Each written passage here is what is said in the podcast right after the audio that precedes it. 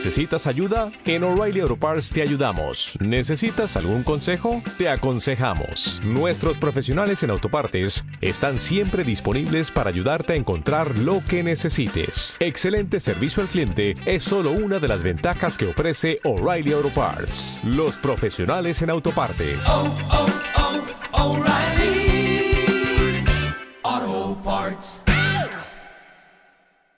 Saludos emprendedores y emprendedoras hacks. Bienvenidos al segundo programa del 2022. Vamos a cambiar de formato, hacerlo más corto, más digerible y más dinámico. En el programa de hoy vamos a hablar de seis startups o seis startups que hay que tener en la mira. Startups, startups, como le quieras llamar. Recuerden que son empresas enfocadas en el área tecnológica que tienen un gran crecimiento. Tienen cinco características. Hay un podcast en donde yo hablo que son las startups.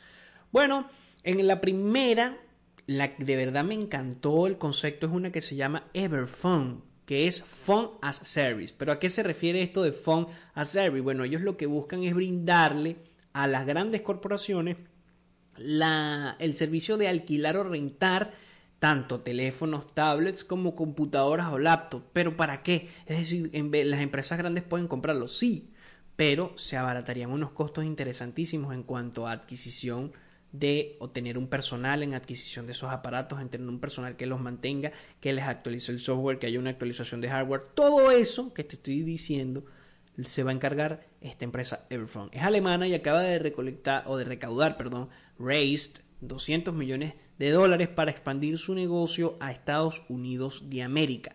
Interesante esto porque ven emprendedores hacks o emprendedoras hacks, ven cómo las empresas, cuando uno va a emprender, lo importante es ver esa brecha que existe entre el consumidor y la necesidad.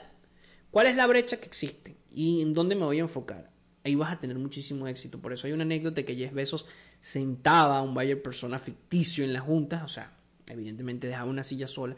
Imagínense que está el cliente y bueno, Jeff Bezos revolucionó la forma en cómo hacemos y o compras en línea. La segunda, que también me pareció súper, súper interesante, es una que se llama, ya les voy a decir, se llama Landing AI. ¿Y en qué se basa? Con todo el problema de la cadena de suministro, ellos lo que buscan es brindar una solución para que cuando hay un problema en el proceso de la cadena de suministro, por ejemplo, están fabricando un chip y hay en una parte de ese proceso de fabricación del chip que no está totalmente automatizado, de una fábrica de baterías o de cualquier tipo de otra fábrica, en, pues por ejemplo una ensambladora de carros que no tiene la inteligencia artificial totalmente incorporada en su proceso, la inteligencia artificial con un software detecte el problema, mira, aquí está fallando esto y no hayan atrasos en la cadena de suministro de ninguna empresa.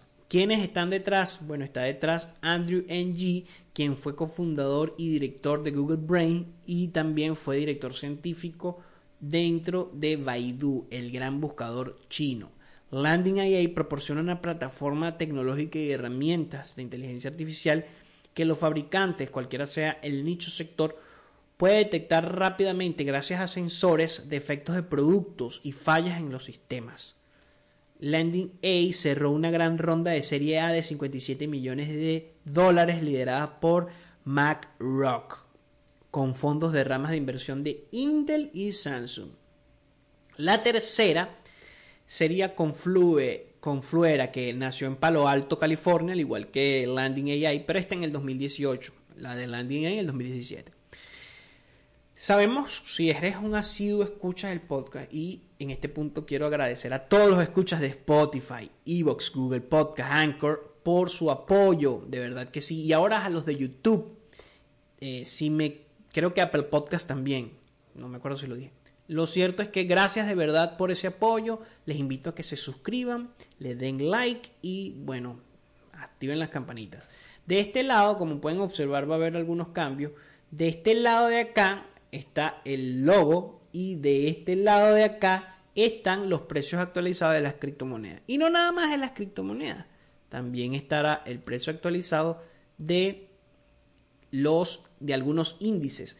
Los índices en este caso están desde el IBEX 35 hasta el STOXX 600. Ahí está van a ver las variaciones en tiempo real, vamos a dejarlo. Ya vieron los precios de las criptomonedas. Bueno, y a los que no me están viendo, los invito también a que vayan a YouTube y puedan verlo. Pero eh, a los que me escuchan, gracias y voy a brindarles un episodio nada más a ustedes. Es decir, los que nada más me escuchan por el podcast, el podcast va a tener un episodio extra que los que me ven por YouTube. ¿Por qué? Porque, bueno, tengo, son dos comunidades distintas. Yo soy un gran consumidor de podcast, a veces no me meto en YouTube y a veces veo YouTube si no escucho esos podcasts. Pero me gustaría llevarles a ambos. Porque bueno, ustedes tienen el beneficio de tener el precio actualizado y ellos van a tener el beneficio de un episodio corto más. Recuerda que bueno, el único apoyo es que se suscriban y le den like al video. La otra es con Fluera, bueno, con los ataques de ciberseguridad me fui por divagué un poco. Lo cierto es que en podcast pasados del año 2020, cuando estábamos en plena pandemia, yo dije que uno de los sectores con mayor crecimiento va a ser la ciberseguridad. Porque todo el tema de llegar a ir a Internet masivamente generó primero el tema del metaverso, el tema de que las empleos digitales aumentaran, el home office, bueno, hay más vulnerabilidad digital hoy día, hay más delincuentes buscando esas vulnerabilidades, han habido muchísimos más hackeos, no nada más en el tema de las criptomonedas, que yo sé que mi comunidad me escucha muchísimo por ello, sino en otras áreas, ¿no? Entonces, ¿qué busca Confluera? Brindar una capa de seguridad a las grandes empresas para que no haya una vulnerabilidad tan alta en la nube. Recordemos que ha habido muchísimos ataques en la nube, principalmente por estas empresas y como trabajamos en home office, imagínense una empresa como Twitter que, que trabaja casi que el 100% en home office, tenga un ataque en sus eh, en la nube de ciberseguridad. También vimos el ataque que hubo con Facebook el año pasado, que tuvo varias, bueno, lo que ya se llama hoy día Meta. Que era que es una empresa que se enfoca en la computación cuántica. ¿Pero qué es que era? Bueno, los avances en las investigaciones en el Instituto de Massachusetts y en la Universidad de Harvard en el MIT, Instituto Tecnológico de Massachusetts, generó el lanzamiento de Quera Computing, que es o que utiliza la computación cuántica y su arquitectura única y técnicas láser para organizar y, dirigir los diminutos qubits. Lo que busca esta empresa principalmente es ver cuál es la aplicabilidad real de la computación cuántica en la vida real, porque la computación cuántica está atrapada entre una tecnología incipiente y una con aplicaciones en el mundo real.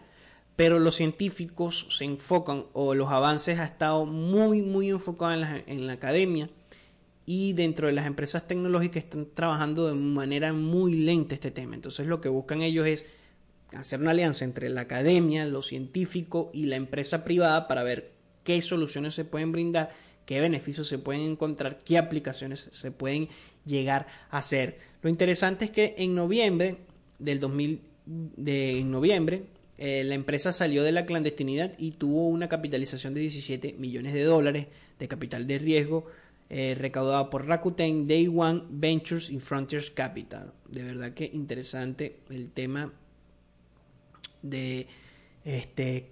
Ahora, si no lo dije, Confluera tuvo una recaudación de 29 millones de dólares. Vamos por la esta sería la cuarta. La quinta, Prime Medicine. Prime Medicine, fundada en Cambridge, Massachusetts. Google Ventures tiene los ojos puestos en este startup.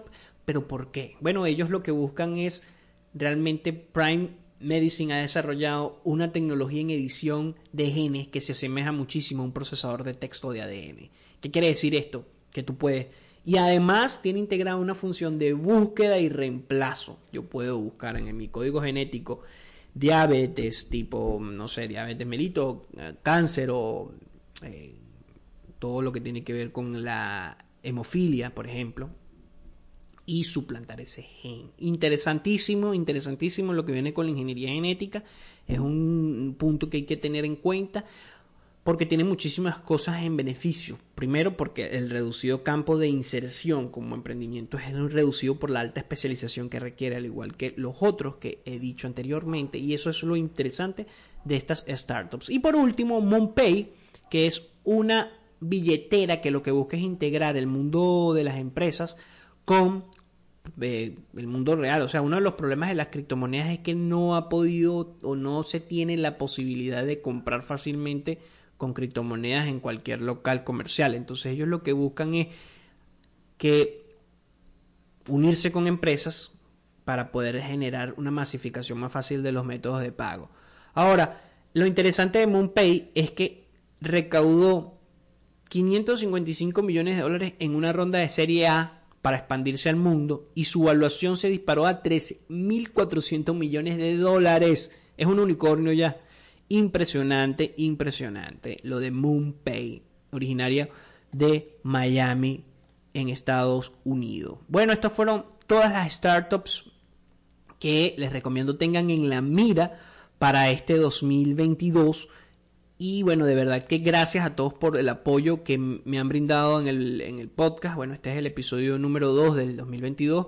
Y sin más que agregar, nos vemos en el próximo programa. Recuerda visitar Emprender Hack si quieres ampliar cualquier de estos temas, negocios, marketing, inversiones, criptomonedas y suscribirte tanto en mi o seguirme en las redes sociales.